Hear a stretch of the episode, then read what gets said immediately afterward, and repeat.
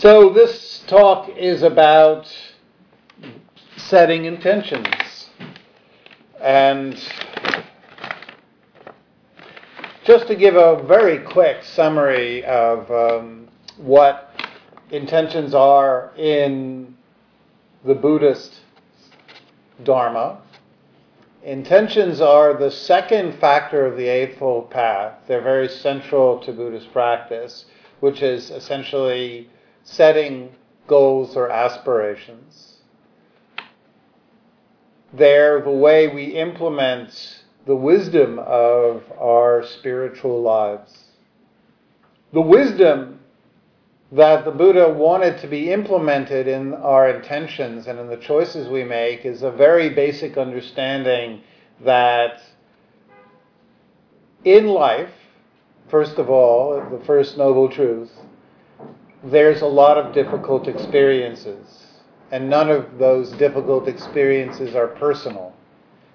While old age, sickness, death, loss, separation from people we love, uh, being stuck with people we're not thrilled about, uh, frustrating daily events, while all of these experiences feel very personal and unique to us. They are, in fact, while the details of them might be individual, in general, we all face these experiences. And the Buddha said, as a result, we also will experience sorrow, lamentation, grief, despair, pain. It's just going to be part of the human birth, how it plays out. You don't get through uh, this life unscarred by disappointing experiences. And the Buddha noted that most people try to cultivate or develop happiness and security in ways that only add to their suffering. That's the second noble truth. We try to uh, achieve happiness and security by accumulation. Accumulating, he said, objects, money, uh, recognition, in areas that are not authentic. We essentially try to buy our happiness. And uh, the basic insight of spiritual practice is that there are two reliable sources of security and happiness in life.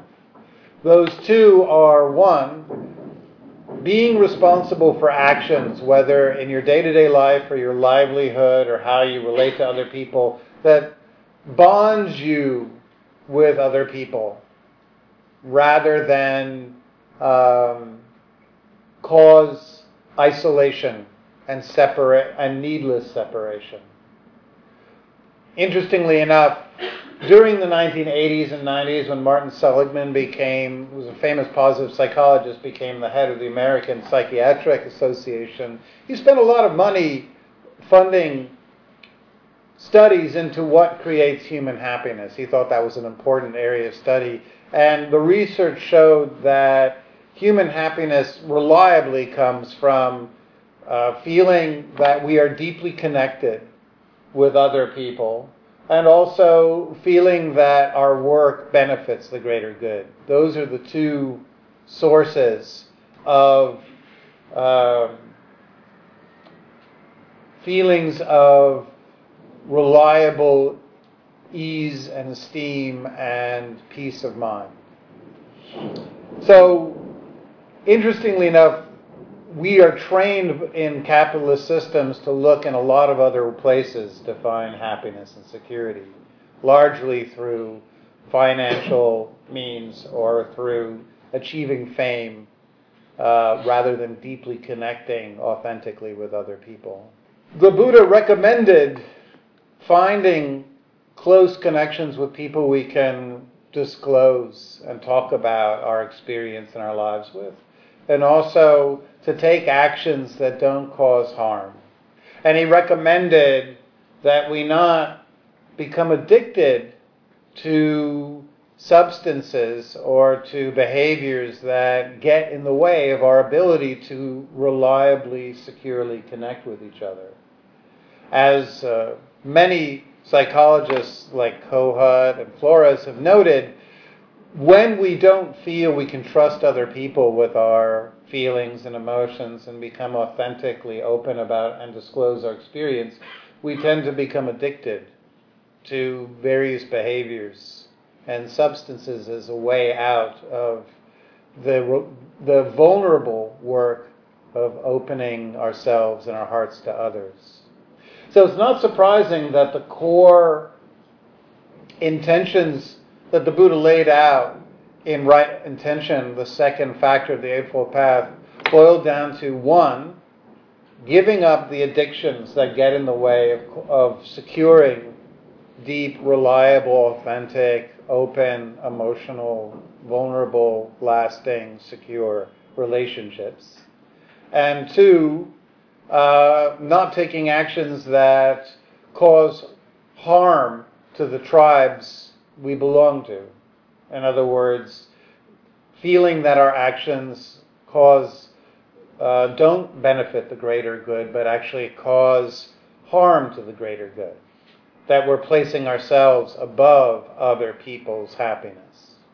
If you look at the Buddha's intentions from these two perspectives, that they're pointing us in the direction of where reliable happiness and security can be found, then they make a great deal of, a great deal of sense. And certainly, Buddhism is by no means the only spiritual paths that suggest not causing harm and not being addicted to sensual pleasures that get in the way of meaningful relationships. Um, virtually all spiritual paths suggest this. And yet, even though we can understand why these, uh, these intentions are worthy, and we can set worthy intentions for ourselves, they can be very, very difficult to implement.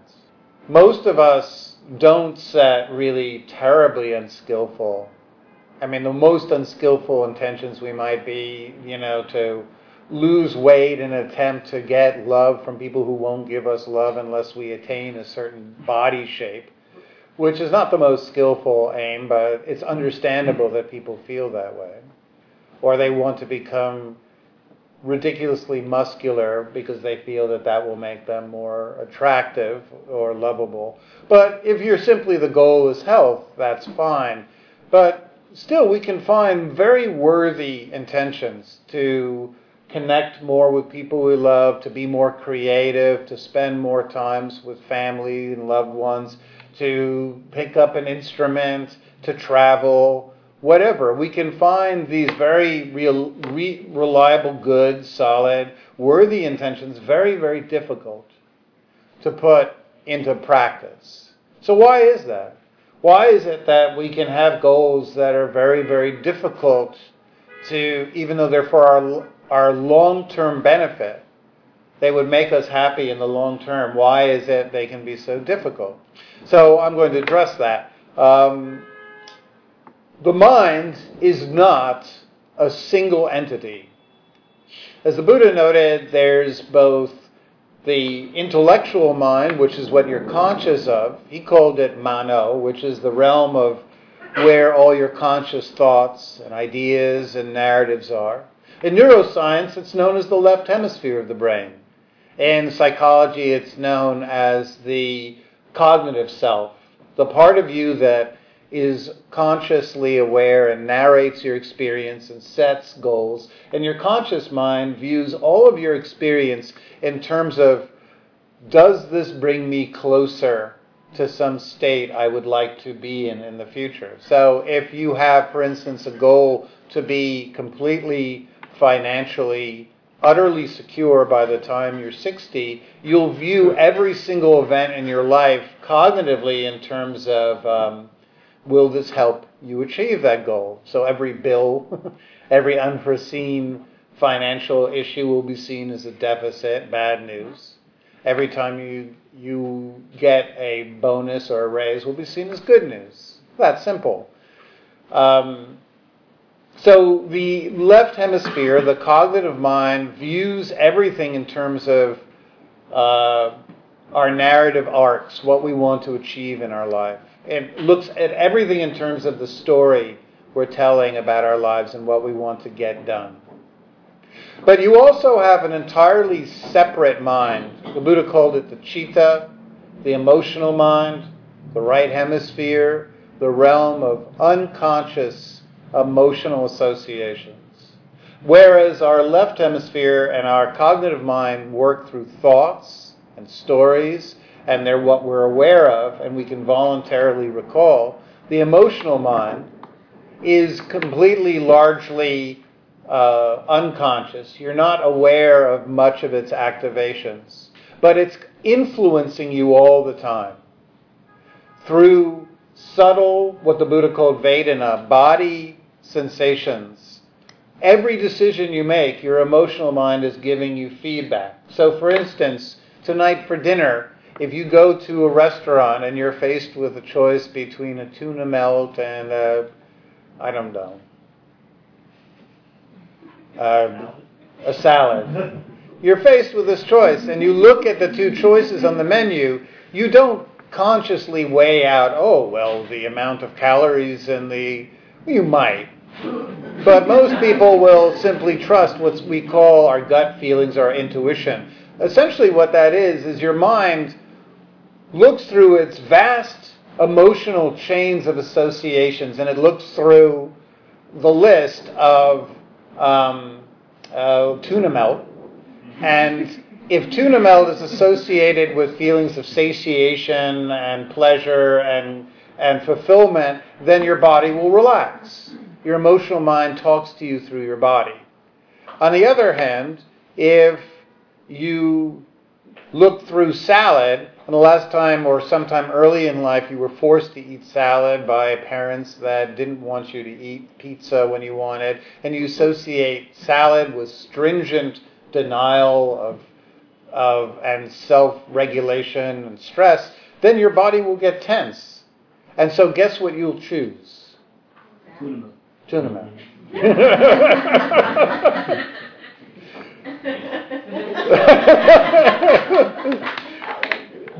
so you're doing that all the time.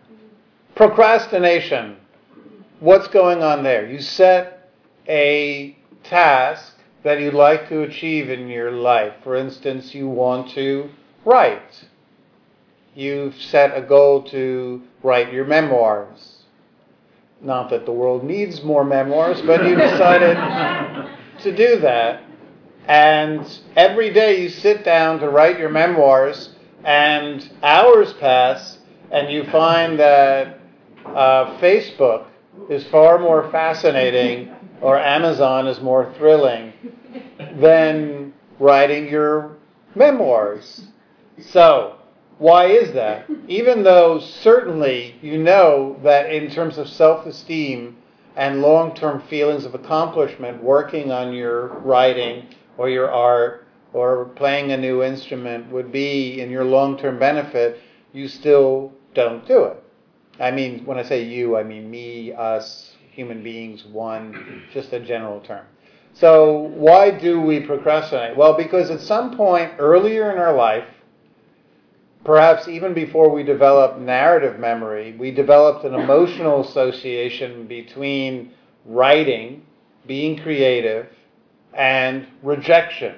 So perhaps sometime in third grade, we were asked to write or draw something, and we show it to the class, and other kids laugh at us and we feel shamed and humiliated and despondent and disconnected. And what happens? We make the emotional association that being creative results in interpersonal rejection.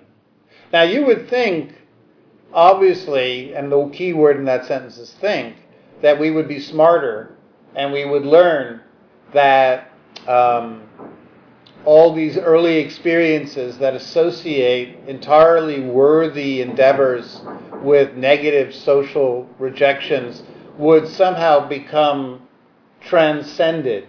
That somehow we would learn that we're safe to show our writing or our art or dance. But in fact, human beings, we are social animals. Our safety, our security comes through connecting. And when we have negative social experiences that lead to feelings of disconnection, the brain is set up to avoid those experiences again.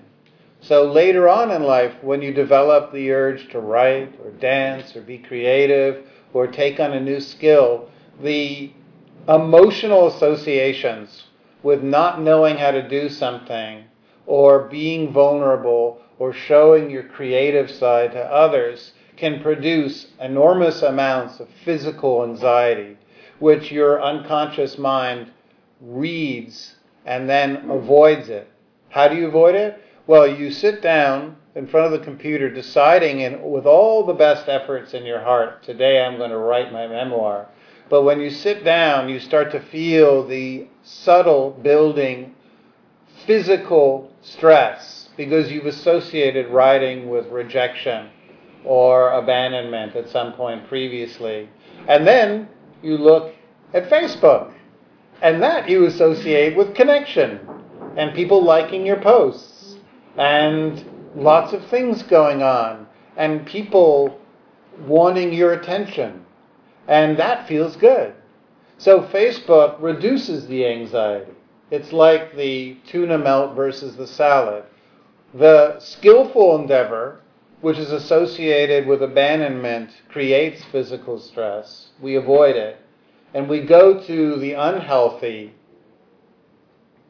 Facebook or Amazon or something that feels easier with no risk, and we go there. Even though the thing we focus on has no risk, I mean, has no long term benefit because it has no risk, the mind will gravitate towards it again and again. This is the simple process that derails so many agendas where we want to develop, we want to connect, we want to take care of ourselves, we want to develop healthy, healthy routines, simply because at some point earlier in our life, we've associated so many endeavors with rejection, abandonment, ridicule by our peers, caretakers not supporting it, parents who didn't get it, why we love to dance or sing or play music, friends who made fun of us when we tried to be funny or tried to be serious or whatever. All those interpersonal experiences, while the intellectual mind can say, well, I shouldn't be that affected by it, but the emotional mind, its job is to make sure we feel safely, securely connected, and it will avoid any behavior that we've previously associated with rejection. So if we want to take on intentions that are for our benefit, we have to understand why we procrastinate. Not view procrastination as some form of laziness, not some form of there's something wrong with us. There's nothing wrong with us. We're not lazy. It's simply that at some point earlier on in life we've been wounded and we've associated many, many healthy behaviors with rejection and a loss of love and a loss of care. And so, if we want to move into healthy directions in our life, we need to address this fear, this concern that if we try to be more creative, if we try to reach out and ask for help, if we try to connect vulnerably with others, that rather than being um, greeted with ridicule or shame or rejection, that we can in fact find love and care. So, how do we do that? How do we understand our emotional fears that get in the way of making changes and address those unconscious concerns? One, we can, in what Buddha called our meditation, we can sit and reflect on all the times in life where we've taken risks. We've shown our creative work to other people. We've played the guitar for friends. We've shown our drawings. We've danced spontaneously, and people didn't laugh. Our school peers didn't point their fingers and ridicule us. Hold in the mind all of what one psychologist calls the contrary evidence Now, this is very important. Clinical psychologists have long demonstrated that the mind has what's called negativity bias. What is negativity bias? The brain is set up to recall very quickly, store very quickly in long term memory all of the negative interpersonal experiences. It takes about a half a second for you to memorize the image of an unhappy, frowning face. The same studies show that it takes you 12 to 15 seconds to remember a face that's smiling because your brain, your midbrain, your amygdala is set up to prioritize memorizing for long term emotional unconscious memory all of the negative, threatening experiences that get in the way of your connection with other people. You are set up to collect the bad news.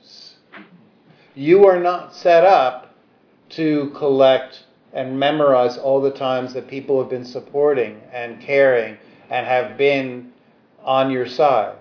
Why is that? Well, here's the bad news. We've been around as a species for some 200,000 years, and the first 190,000 of those years, we were not in very good situations.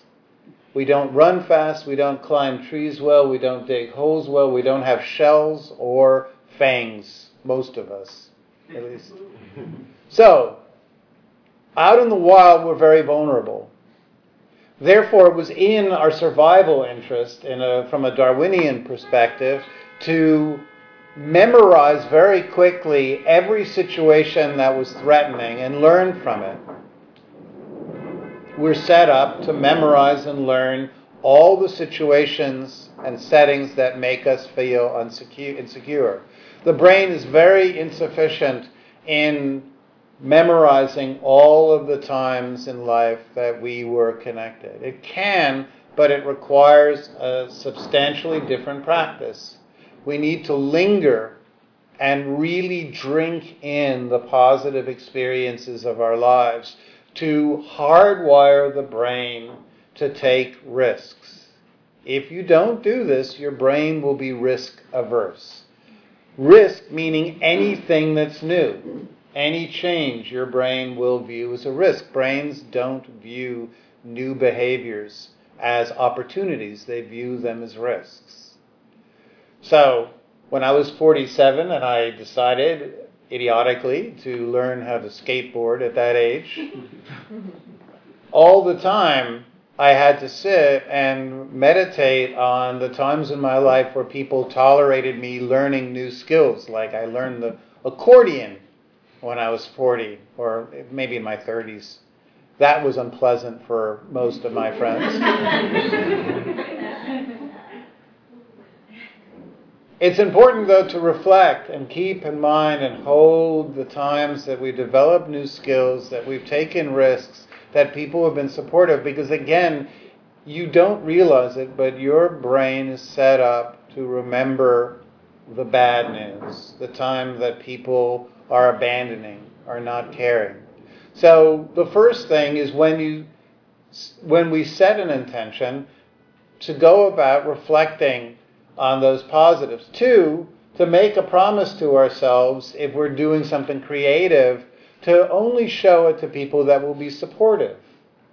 To talk to people who will be on our side to not talk to people who have been shown to be critical. We all want to get love from our families, but very often our families or sometimes people that we're uh, we can hopefully expect to get love and support from, sometimes they don't. So we have to learn not to go to the hardware store for orange juice. We need to go to the grocery store, which means talk, share, connect with people who are supportive. The third important tool is if we're trying to give up a um, an addiction. Addictions too have their underlying emotional coherence. They have their all of our emotional beliefs have a reason behind them. People become addicted to substances as a way to replace other people in our lives. People develop addictions because at some point early on in life they have been wounded by people they wanted to receive love from. And so they turn to addictive substances as a way to get emotional connection that they don't trust human beings for. It's a way to replace other people. So if we want to give up addictive substances, whether it's cigarettes or food binging or um, uh, uh, gambling, shopaholism, uh, workaholism, we have to remember that these behaviors started as a way to regulate anxiety because we don't trust other people to help us in regulating those emotional states we need to give the mind new connections, new support, so that we can move into. We need to go about all changes very incrementally. Setting any expectation, today I'm going to write five pages, even though I haven't written a page of uh, fiction the last three years of my life. Today I I'm setting a goal to write five pages. That is the surest way to set ourselves up for uh, dropping out, for giving up. The surest way is to never criticize yourself. And whenever you set any time aside to do a self, uh, integrate or develop a behavior that's healthy, reward yourself no matter how little of it you've done. How do I do this? When I want to learn something new or develop a new skill, I wait to do the things that I really enjoy and feel stress free until after I do the thing that I find stressful. I have never particularly, even though I write articles all the time, I don't enjoy it in the least. I find I still have a lot of great insecurity associated with writing. I feel like, uh, because my mother was a very talented writer and my sister is as well, I've always felt lacking in it. And yet I write for a lot of magazines. And the only way I can do it is by saving, looking at all the websites and doing, going out for lunch and doing the things I enjoy after I write. So I associate writing instead of criticism or feeling less than, I associate it with the neural reward that will release dopamine directly afterwards. So I don't, I don't actually indulge myself. Sometimes my reward of the day is I just get to to look at some stupid site that has no redeeming quality. But I associate it always, and I never, ever judge my output. If I write something that I consider after I write it to be utterly unusable, I never criticize myself or associate it with any falling short. If I, if I put any effort in, if I produce anything, then I reward myself, no matter what. Because the emotional mind, if I criticize or if I add a sense of any kind of ideation that causes stress, it will simply associate stress with that endeavor. So, even though we have all been trained somehow, it seems that we've all been trained with the idea that we should push, prod, uh, criticize, compel ourselves, force ourselves to take on new skills, work on projects that are difficult, that's the most self sabotaging way to go about it. The brain is set up to seek dopamine and it's set, it's set up to avoid things we associate with stress. So use positive rewards. Finally, um, it's really important that the intentions that we set be authentic. Authentic intentions are not intentions that are based on performing to get love at any cost. They're based on moving towards creative endeavors or pro social connections that really authentically mean something to us. How can you tell the difference? Spontaneity. If you would spontane- spontaneously, without any prodding, want to write or draw or reach out in the best circumstances to connect with a certain group of people or do yoga or dance, if that's what you would authentically want to do, then go there. Don't try to set intentions to develop skills that have no authentic meaning in your heart. Because all you're training yourself then to do is to abandon yourself to get love. And that's not a good trade.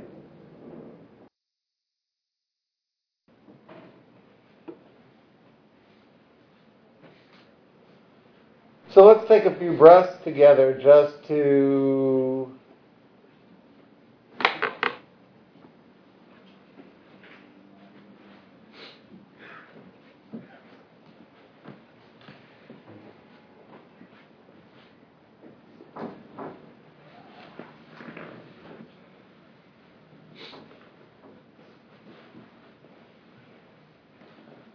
take some breaths together just to fully arrive.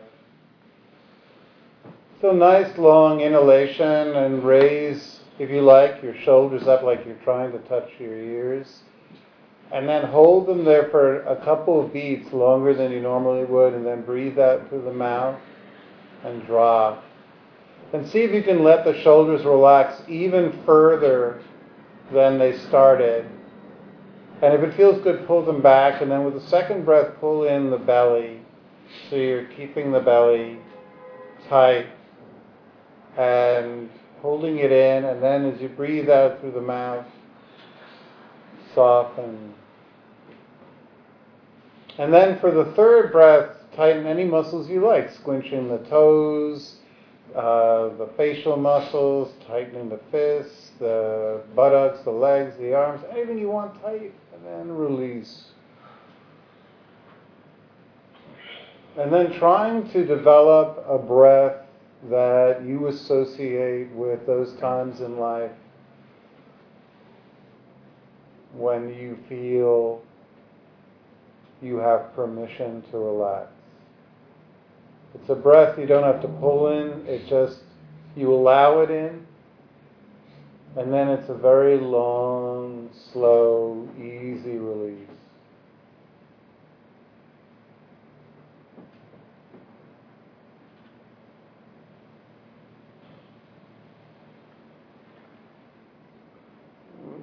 In much of our lives, we feel the need to worry about things outside of ourselves in the world, all the issues that we have to face externally. But our awareness doesn't prioritize taking care of our internal feelings. So scan through your body and with a very compassionate awareness, see if you can adjust the body so that you feel really comfortable. Releasing any tightness in the way you're holding the legs. If your clothes are too tight, adjust them. If it feels appropriate, gently tilt the head up like you're looking at a tall building so that it prevents you from slouching, which will create strain in the neck muscles. Opening up the chest, letting the arms hang lifelessly.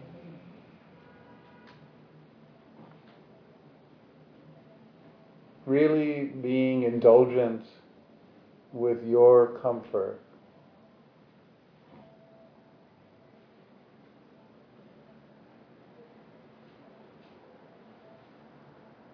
See if you can soften those micro muscles around the eyes. Sometimes what helps is imagine what it would feel like if you could breathe in through the eyes, and with each in breath, you could soften those muscles. And then as you breathed out, everything in the lower body would relax. So breathing in, softening around the eyes, breathing out, and just feeling the muscles in the body relax.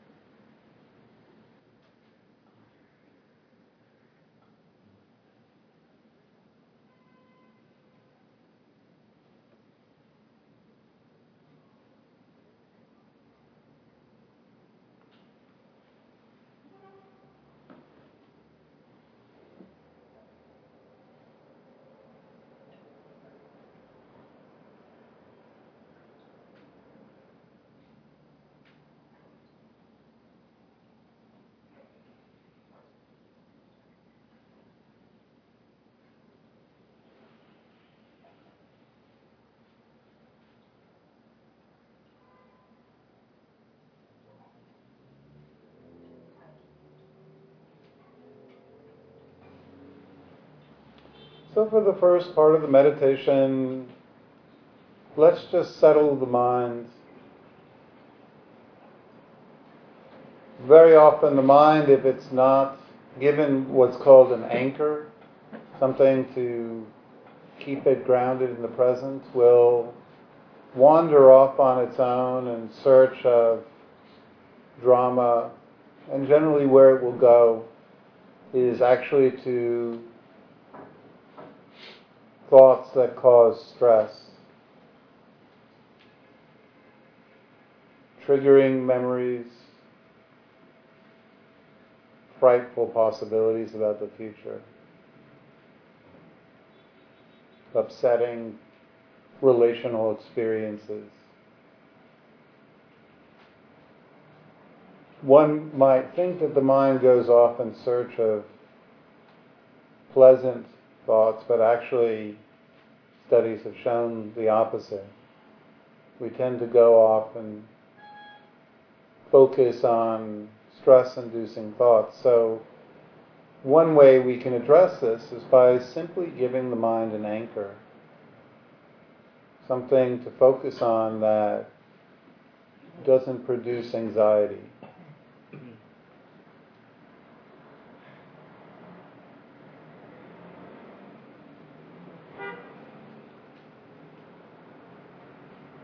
So one could be simply staying aware of whether you're breathing in or breathing out. Just finding an area of your body where the sensations of the breath are apparent. The chest, the tip of the nose, the belly. Just knowing from the movements in the body of the muscles expanding and contracting, whether you're breathing in or out. And you can count in breaths and out breaths if you like. Or you could just keep a very simple phrase going. May I feel safe. May I feel loved. May I feel connected. May I feel peaceful. Whatever phrase you want, you can coin your own.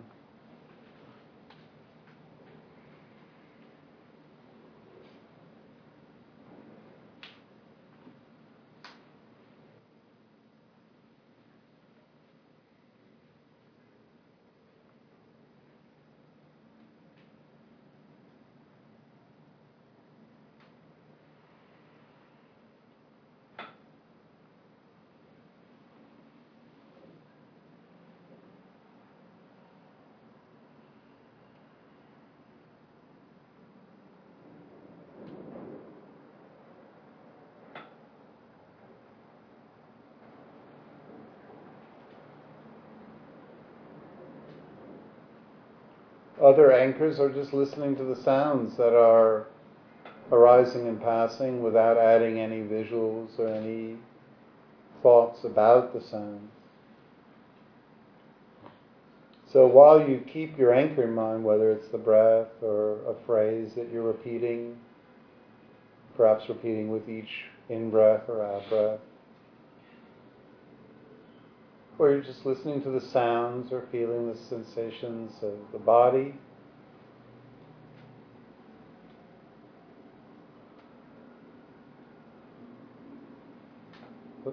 thoughts will rise trying to pull your attention away. And sometimes they'll succeed, and all that's natural.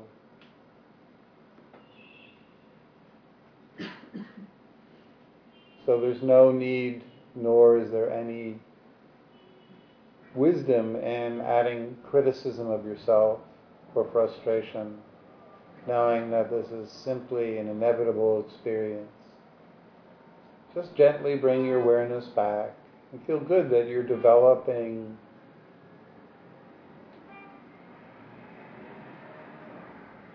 awareness.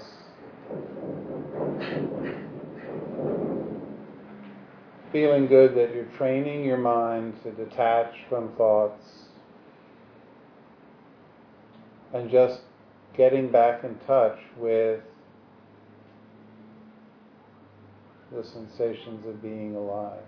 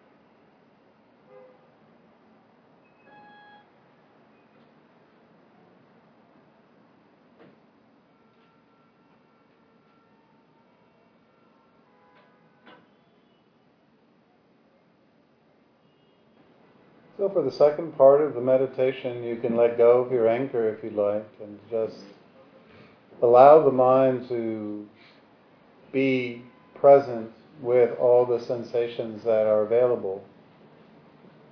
There's the feeling of being in a body, sitting, making contact with a cushion. There's the feeling of clothes on your body. You might have some flashes of light behind closed eyelids, the slight movements of the body as it sits, the feeling of the breath, expanding and contracting. The rib cage, the belly.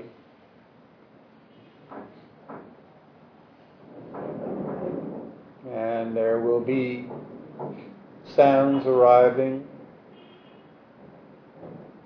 there will be feelings in the body that are of emotional origin, slight feelings of sadness or joy, anxiety or contentment, known in the body by various contractions of muscles in the belly, the chest, the throat, the face. And there will be shifting levels of awareness in the mind. Times you feel awake and times you feel tired. And there will be thoughts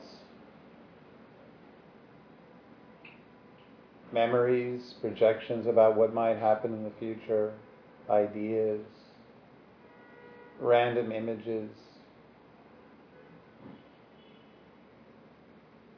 It's all part.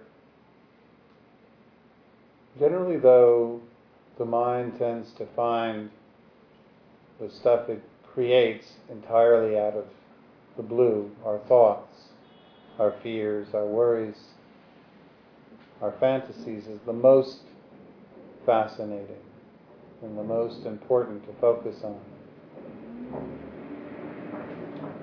We lose all of the awareness of the messages being sent to us by intuition and the emotional mind.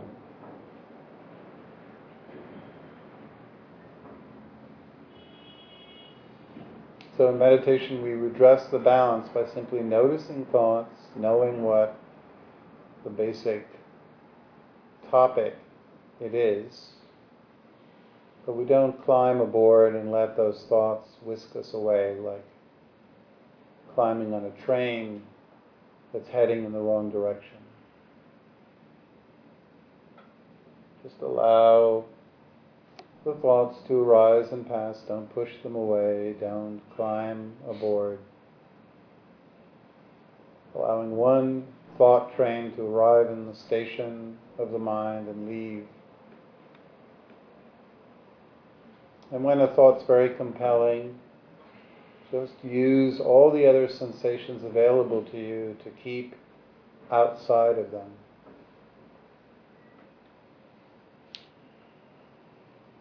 You might even notice that some thoughts really try to grab your attention by creating a lot of physical stress and anxiety.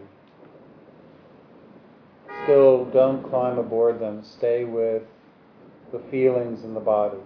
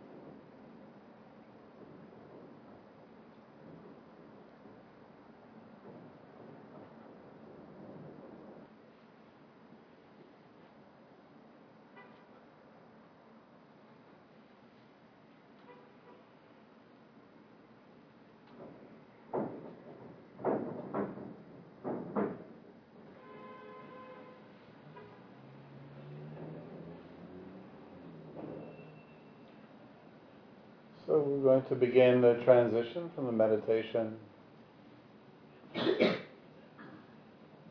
Always, whether or not it was an easy meditation or whether your mind was just filled with anxiousness or jumpy or tired and you didn't get much peace, it doesn't really matter. Simply setting the time aside to set an intention to develop ease within. It's worthy in and of itself as it reminds you that there are more sources in life to peace and happiness than simply material accumulation.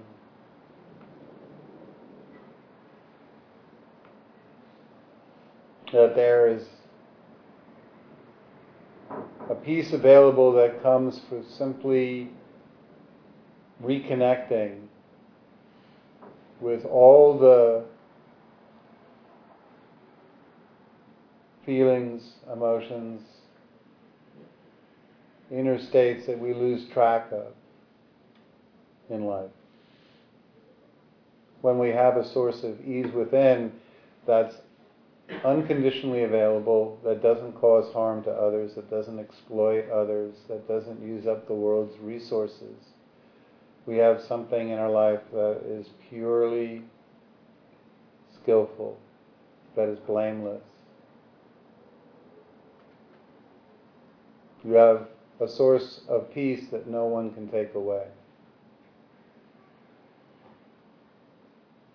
And when you have this source, we act inevitably with greater skill with other people, so it's not just for our benefit, but for the benefit of others.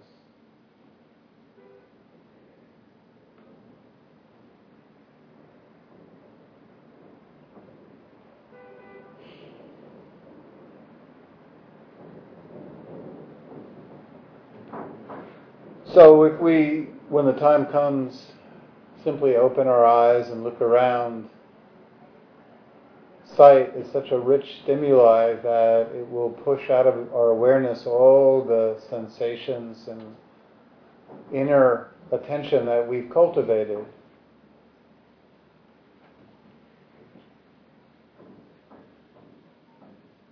I found it to be a more useful approach to use the entire length of the sound of the bowl to very slowly open up my eyes looking at an object on the ground so that I can integrate sight into the rich, varied awareness that I've developed during my meditation.